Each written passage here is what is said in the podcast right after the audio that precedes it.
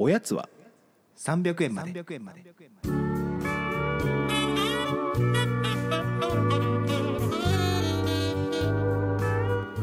この番組は東京都在住サラリーマンの正木とギアンが決して上気を逸することのない日常を語り尽くすポッドキャストです。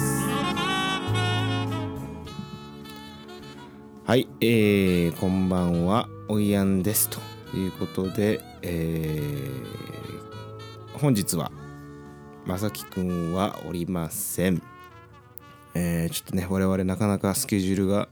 合わなくなってきたということでまあちょっとね寂しいんですけれどもただこうね更新をじゃあ2週に1回にしましょうみたいなことよりはおのおのできる時間でですね、えー、録音をしてちょっとまあその間にあった出来事などを話しながら、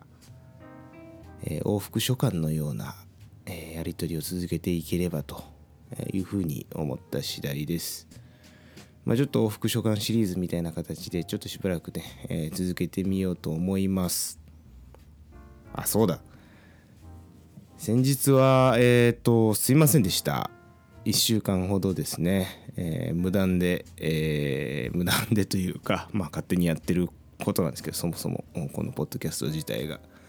え、1週間ほどお休みいただきまして、え、更新ができなかったですね。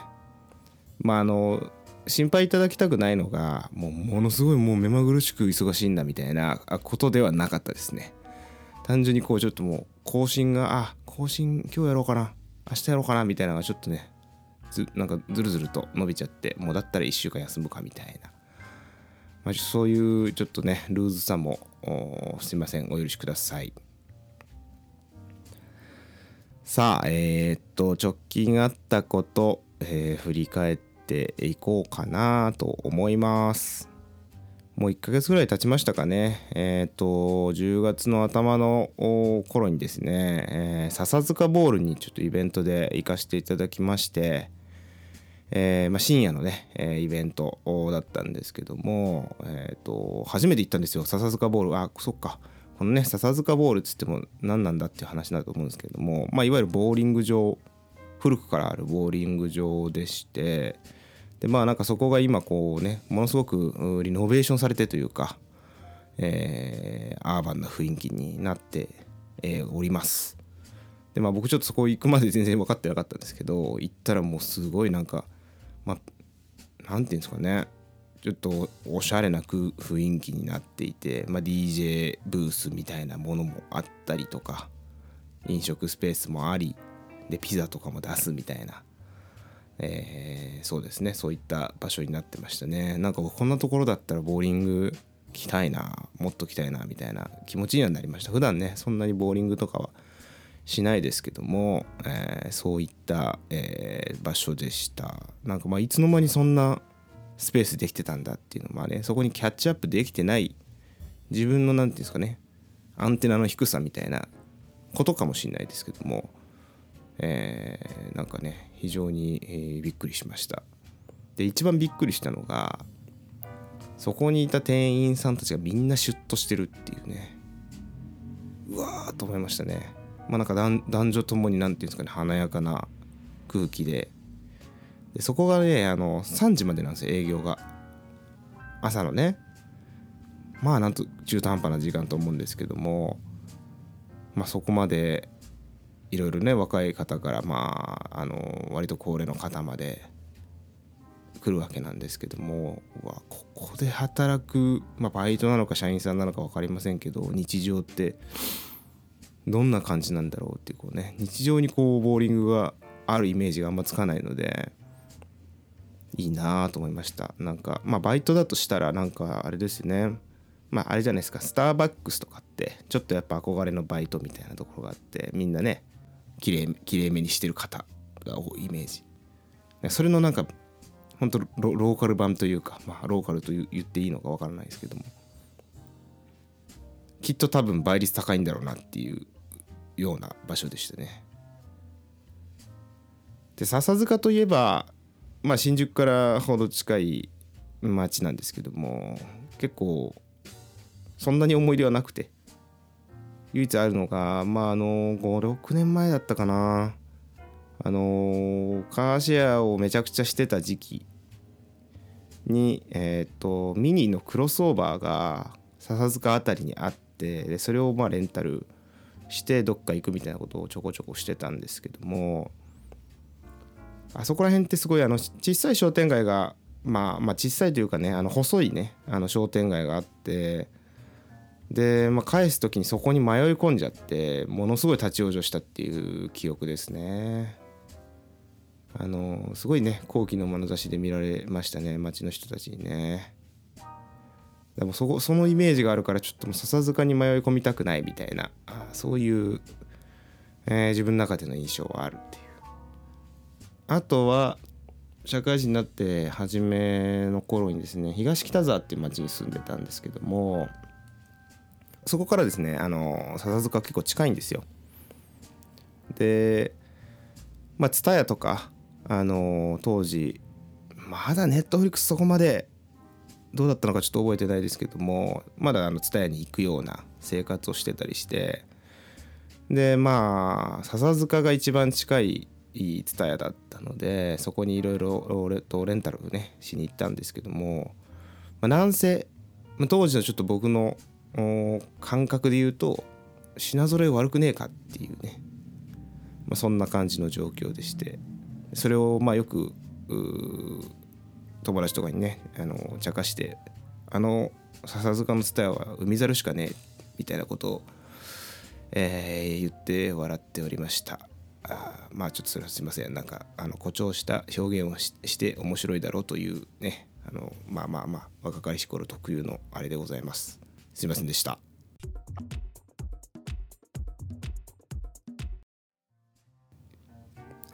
はい。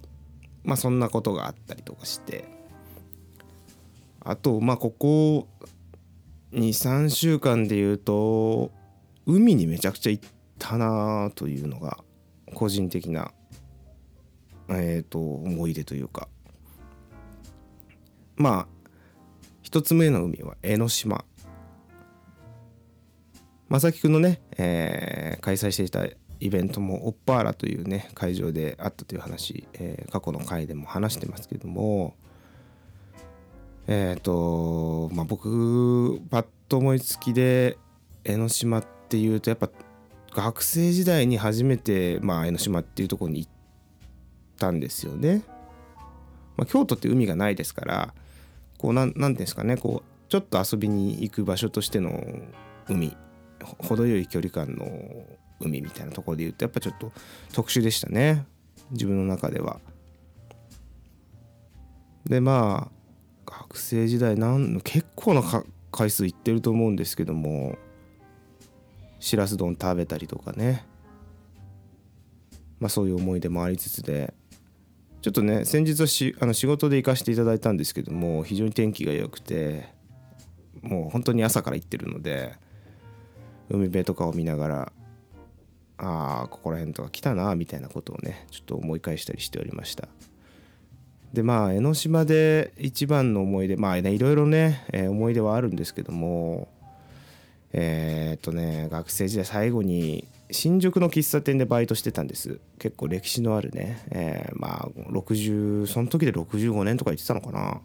まあもう本当にまあ知ってる人は全然あそこかみたいなとこなんですけども。まあそこに、えーっと高校時代の同級生がですね働いてましてで誘われて、非常にいいバイトだと、まあ、何がいいかっていうとまあねあの新宿、まあ、今は分かんないですよ。今は分かんないですけど当時は新宿の一等地にありながら平日って本当にお客さんいなくて。でなんでまあ平日はすごい楽で。ただ土日はやっぱりそのそこそこあのーていうんですかね有名な喫茶店なんでもうひすごいあの人がごった返すというかだからすごい土日は大変だっていうね。その代わり平日あのものすごい緩いよっていうような。まあちょっとそれがいいバイトっていうのはどうかって。まあねあとねあのまあ演劇とか映画関係の方とかもすごいいらっしゃるところなのでまあ、あの働いてるバイトの方もそういう方多いし非常になんかあの話してて面白かったですねそこのバイトの方とかはね、まあ、そういったこととか、まあ、あと他にもいっぱいいいとこあるんですけども、まあ、そこでバイトしてましてでそのバイトのメンバーで江ノ島に行くっていうのがあったんですよ。まあ、なんか割と恒例なのか、まあ、数年間だけのなんか行事だったのかよく分かんないんですけども 当時のその バイトリーダーがですねあのー行くかとギアン君あの終電で江ノ島行くんだって言って言ってきてね。いやなんすかそのイベントっていう。でちょうどその時のシフトに同級生入ってたんでいやこれは行った方がいいっつって。あそうですか。まあ全然あの同級生いなかったら行かなかったかもしれないぐらいのまあね面白い人たちは多かったですけどもそんなにまあ心底仲良くなってるような感じでもなかったんでこのメンツでみたいな感じでもう本当にねえーっとね67人とかかな。で11時半ぐらいまで、えーっとまあ、片付け等々あってでそこからまあ終電っていうか終電手前ぐらいの電車に乗って江ノ島に行くんです。これ時期がねほんと海開きの直前ぐらいなのかな。そう。でみんなで行って何するでもないんですよこれが。本当にあの何なんだろうねあれは。浜辺に座ってねそれぞれ。でそんな仲良くないから変な距離感なんですよね。でもそこも良かったな今考えたら。そうでねまあその同級生も一緒にいたんで僕割と同級生と話したりとかあとまあねはしゃいで見せたりとかしてましたけどもその当時彼が付き合ってたね、えー彼女の話をしてくれてましてでまあ遠距離だったんですよね。でなんかそのその子が好きだった曲があの愛子さんのね「襟足」だったかな。ごめんなさいこれちょっと記憶が違ったらすいません。なんかその曲を流してくれたんですね。スマートフォンでね。でこう真っ暗な海にザザーっとこうね波が押し寄せる中その曲を聴いたというのがねはあと思いながらねちょっとあのなんか割とこうエモーショナルな記憶ですね。でまあその後みんなあの吉野家だったかな？吉野家を一緒に食べて帰りましたね。もうその同級生とはね、まあ、ちょくちょく連絡取ってますけど他の方たちはもう全然ですね。今何されてるのか。やっぱあの瞬間だけのねやっぱり奇跡的な何て言うんですかね。あここにあの人いたんだみたいなね。そういう瞬間だったと思いますね。まあそういう場面ばっかりですよね本当。特にね10代とか、まあ、20代半ばぐらいまでそういう場面ばっかりなのかな。まあでもずっとあるのかな。なんかねふとした瞬間にこうそれこそ新宿ですれ違いたいですよね。今何やってんのみたいなね。でもねその悲しきかな僕ちょっとほんと名前がね浮かばないんですよ。だからちょっと呼びかけられないと思う。あああみたいなね。目があっても多分向こう気づかないしね。僕ね顔は覚えるんですけど名前がねちょっと出てこないんで。まあそういったそういったね、えーちょっと思い出を思い出した、えー江ノ島。で2つ目の海。これもねいろんな話がもう前後してるからこれ何の話だったってなりますよね、えー海尽くしだったという話からの、え2つ目の海。宮崎の海です。えっと私のですね妻の出身地が宮崎でしてでまあちょっとコロナ禍で、えー結婚させていただいたということもありましてまああのご実家にね行ったことがなかったんですよ。でちょっとその医療関係者の方が、えー家族にいるのでもうそういったこともあって非常にあの何ていうんですかねそこら辺はセンシティブな状況で。でやっとこうお邪魔できるということと、まあ、あとねあの僕の方の仕事もななかなかねあのタイミング見つけられなかったんで、えーそういったことでこの時期になったんですけどももう弾丸で、え2日2泊3日ですかね行ってきました。初めてではないんですよね。宮崎はあのまあ僕のと祖母が住んでるのが熊本なんですけどもそこから当時あのシーガイアっていうねえーまあ、今もシーガイアっていう場所はあるっぽいですけどもシーガイアっていうそのなんですかねこう波の発生する巨大プールが宮崎県にあったんですけどもそこに、えー、と小学生ぐらいの時かな連れてってもらったっていうのを覚えてますね。でまあだから宮崎のイメージっていうとシーガイアなんですけどもそれ今もうないっていうことでまあそのプールはねないということでね。でまあ降り立ってやっぱりすごいあったかかったですね。まああの10月ぐらいだったんですけどもまだまだやっぱちょっと半袖じゃないときついなみたいな気候ででまあ非常に天気も良くてですね。で車でご自宅まで、えー、搬送されて搬送されてっていうのね送ってもらって。でねまあ非常にいい時間を過ごしてまあこれねちょっとプライベートな話なんで あれなんですけどもまあ海で言うと青島っていうところに連れてっていただきましてまああのね市内そんなにアクセス悪くないところだと思うんですけどもそこにねあの鬼の洗濯岩違う鬼の洗濯板か、えー、っていうのね。まあこれ言っても分かんないと思うんですけどもあの本当にギザギザにこう岩がですねこう広がっているようなエリアがありましてそこをちょっと一緒に、えー、散歩したりとか、えー、ね、えー、先方の親とで、まあ、うちの妻と。で非常になんか面白い岩だなと思ったんですけどまああのいわゆるねこうねあの衣服をゴシゴシして汚れを落とすあの洗濯板に似ているということで、えー、鬼の洗濯板。それがでかいから鬼が洗濯するんだったらこんなサイズだろうみたいなね。そういう話なんですけども。これなんでこんなことになってんだろうっていうのはねちょっと調べました。いわゆるこのね砂岩と泥岩が堆積して、えー、でそれがまあ斜めに隆起してで、えー、柔らかい泥岩の方がなんかいろんなことでこう流されていった結果砂岩固まったものが残ってる。これ逆だったかもしれないです。分かんないですけど、えー、っとそういうことです。まあ言っても分かんないですよね。だからミルクレープあるじゃないですか。でクレープ生地と生クリームの層が連なってますよね。それを斜めに倒して。で、えー、生クリームを水で洗い流したらクレープ生地だけ残りますよね。まあ、それをそれをクレープ生地が硬いバージョンだと思ってください。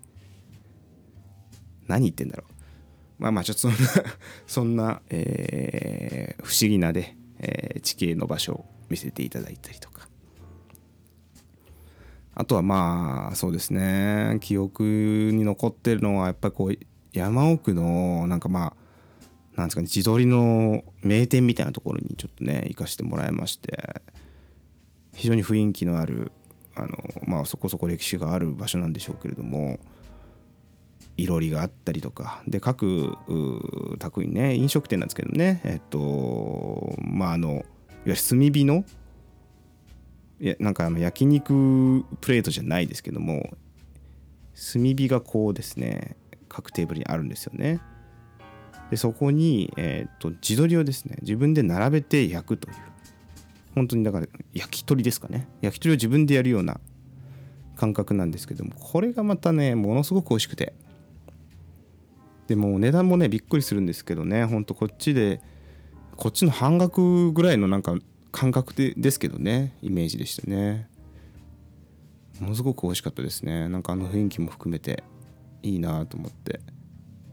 であとはフェニックスリゾートっていうね、えー、まああの宮崎だと結構あの本当に唯一無二というか、まあ、あのかなり有名な、リゾートなんですけども、えーまあ、そこのシェラトンホテルに泊まらせていただきまして、えー、まああのね非常にいいあのオーシャンビューが、えー、見れる部屋に、えー、案内いただきましてすごかったですね。本当に遮るものが一切ないあの海が見えるそんな部屋でございました。なかなかねなんかこんだけがっつりこうオーシャンビューなんていうところに泊まる機会がなかったのでまあなんていうんですかね。気持ちよかったですね。本当に。もうこれ本当に好きなみな感想にしかならないですけども。でもやっぱこうフェニックスリゾートっていうだけありましてこのシェラトンホテルがそこに含まれてるのかな、まあ、そういう形なんですけども、まあ、全体でいろいろあの、アクティビティができるんですよね。あのゴルフをされる方はねゴルフできたりとか、まあ、あのね、テニスコートもありますしいろいろあって本当まあね23日過ごせちゃうみたいな場所で。でまあそこでまあ温泉行ったりとかちょっとねバーバーおしゃれなバーがあったりね、えーしましたね。そこでお酒飲ましてもらったりとかっていうのをやって。で翌朝、えー帰る日ですけども早朝本当にね5時半ぐらいに起きて、えー一人でランニングしてきました。海沿いをね。なんかねやっぱこうちょっとね普通のそれこそあの江ノ島の海ともちょっと違うような感じでですね。昔あのサンタモニカビーチに行ったことあるんですよ。えっとロサンゼルスかな。そのそこの海を思い出しましたね。なななんていうんですかね。あれは結構こうカラッとしてるっていうのかまあちょっと表現難しいですけども、うん、感覚的だな。なんかもうちょっとね言葉にできるといいんですけどもね、まあ天気の良さとまあある意味こう太平洋っていうとこで言うと同じ海だし本当にずずっと続いてんなっていうのすごい思いましたね。うん気持ちいい海でしたね。まあそんな感じで、えー非常にいい時間を過ごした、えー宮崎の海でした。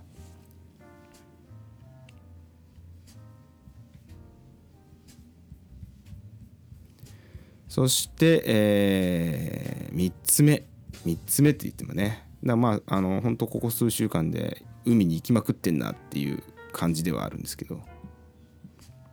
3つ目の海はですね茅ヶ崎です。えーとまあ江ノ島とほぼ一緒なんじゃないかみたいなとこはありつつちょっとね大きな花火大会があったんですよ。でちょっと僕のイベントのお手伝いというかまあちょっと仕事でね行かせていただきましてえーまあ今年結構夏茅ヶ崎に行く機会もあったのでなんかもうまた戻ってきたみたいな感覚ではあったんですけどもで茅ヶ崎行きましてで、まあ、結構巨大なねあの、まあ、3万人ぐらいいらっしゃるような大きな花火大会でということで、まあ、早めに行ったというか、まあ、あの本当宮崎の海からそこをはしごしたみたいな感じなんですけども帰ってきた羽田からそのまま、えー行かせていただきまして。えーまあ、すごい人でしたねあの人がたくさんいてでまあそのね花火大会の会場も本当にこう浜辺に席が配置されてて、まあ、チケット基本買ってきた方が入れるってことなんですけどもでそこにもう皆さんね、えー思い思いの格好でいらっしゃってたんですけどやっぱ夜は寒かったですね。もう季節があの秋というか。うん。とても寒くて。なんでまあ会場で売ってたなんかいろんな、えーグッズというんですかね。まあパーカーみたいなものたくさん売れてましたけども。何ですかね。やっぱ地元の方々本当に海沿いに住んでる方々がですねえっ、とまあベランダから楽しそうに見てたりとか。あとはなんか、まあ、地元の飲食店がお店をね出してるんですけどもそこでですね焼きそばをいただきましてああこのね花火大会で焼きそばなんてもう最高じゃないかっていうふうにね思ったあところでございました。まあ味はね、まあ、普通も普通ですよ。普通ですけどやっぱそういうところでね食べると美味しいじゃないですか、うん、まあそんなことをね、まあ、ちょっと仕事の同僚の方と話しながらでもうほんとね通り挟んで1個奥にねコンビニとかあるんですけどコンビニの駐車場がもう人で埋まってたりするんですよ。そこ委員会って感じなんですけどもうでも多分そういったこともねあのー分かっててね皆さん住んでるというかそういう街なんだなっていうのをちょっと思いましたし大変多くの人たちが、えー集まっていました。でこれがねあのーそれこそ5年ぐらい前そのねレンタカーしてた時期があったみたいな話もしましたけどそのカーシアか。カーシアで行ったあの花火大会がすごい忘れられなくてでそれこの花火大会だったのかな？みたいなちょっと思ったりもしたんですけど多分結構ねあのエリアで花火大会って、まあ、9月10月やってたりするので、まあ、それじゃなかったのかなと思いつつまああの友達ともう特にこう目的もなくねカーシェアをして走って、えーでなんか今日イベントないかなって調べたらまあ花火大会やってるぞっていう風になったことがあったんですよね。でそこからまあ急いでこうね、えー茅ヶ崎の方に海を走らせまして。でまあもうその時点で大渋滞なんですよね。始まろう始まろうみたいなことを言いながら。だからまあ車の中からちょっと花火スタートを見えながらね進んでいって。で途中ちょっとなんかわかんないですけどね地元のうんヤンキーというかすごい若い、えー男性同士が車が降りてこう揉めてて当選簿になっててみたいなこととかをそれ見ながらああやっぱこういうエリアなんだみたいなね。まあちょっとそれは失礼な話なんですけどまあまあまあね割とこうね血気盛んな方々もいらっしゃるのかなとか思いながら車をこうくねくねくねくね走らせてでまあ車内でね結局見ることになったんですけども車内でいろんなね、えー曲をかけたりとかしてああこれ音楽聴きながら花火見るのめちゃくちゃいいなというふうに思ったのが、えー記憶ですね。でまあちょっと今回その仕事でねちょっと行かせてもらった花火大会もそのすごい音楽をねかける花火大会でそこをマッチするなっていうのは思いましたね。まあちょっとね好き嫌いはもちろんあると思うんですよ。あの花火の音だけでいいんだとかまあねサウナでもあるじゃないですか。あの無音がいいとか。ちょっとなんかアンビエントかかっててほしいとか。もうテレビがいいんだとか。ねまあなんかそれいろいろ好みあると思いますが。やっぱりなんかちょっと音楽かかりながら見る花火大会というのも非常に良かったですね。はい。えーっと海尽くしの日々ということで、えー行ってきた、えー思い出を語りました。結構長く語ったな。間めちゃくちゃちょん切れそうな感じしますね。まあまあまあ。あのまさきくん、えー往復書簡ということですがまああの全然無理なくあのねなんかどれかトピックを選んで返していただいてもいいですしもうもう全く関係なく一人語りをしていただいた方がまあね前みたいにそれだけで1話できんじゃないかみたいな話をね前ありましたけどね。まさきの旅のお話。まあそういうことで、えーじゃあちょっと期待しております。えー皆さんすみません。ちょっとしばらくね、えー往復書簡シリーズみたいなものが続くのかもしれないしもしかしたらすぐ2人に戻るのかもしれませんけれども、えーぜひちょっとね引き続き、えー、さん聞いていただければと思います、えーでは良い、えー良い週末をお過ごしいただいたのかな？はい。おやすみなさい。